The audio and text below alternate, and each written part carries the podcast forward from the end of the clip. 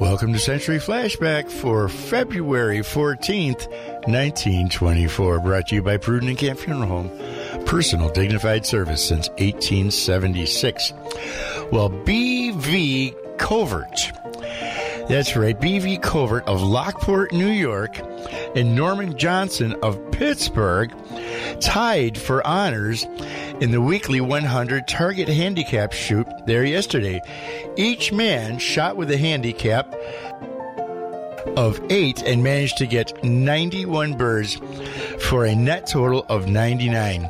Peter Egan of Trenton, New Jersey was in third, and Covert bagged the honors with a shoot-off, breaking 22 targets, while Johnson was getting 18. The first six aim-high guns were Covert, uh, Norwood Johnson, Peter Egan, Getty Glenn, and Princeton, and N- Norman Girard of New York.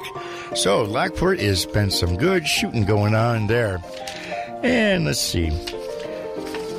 Several, uh, several uh, from the place in, attended a party at the home of Mr. and Mrs. John Town on Mountain Road this past Saturday. About 150 were present. Big party there.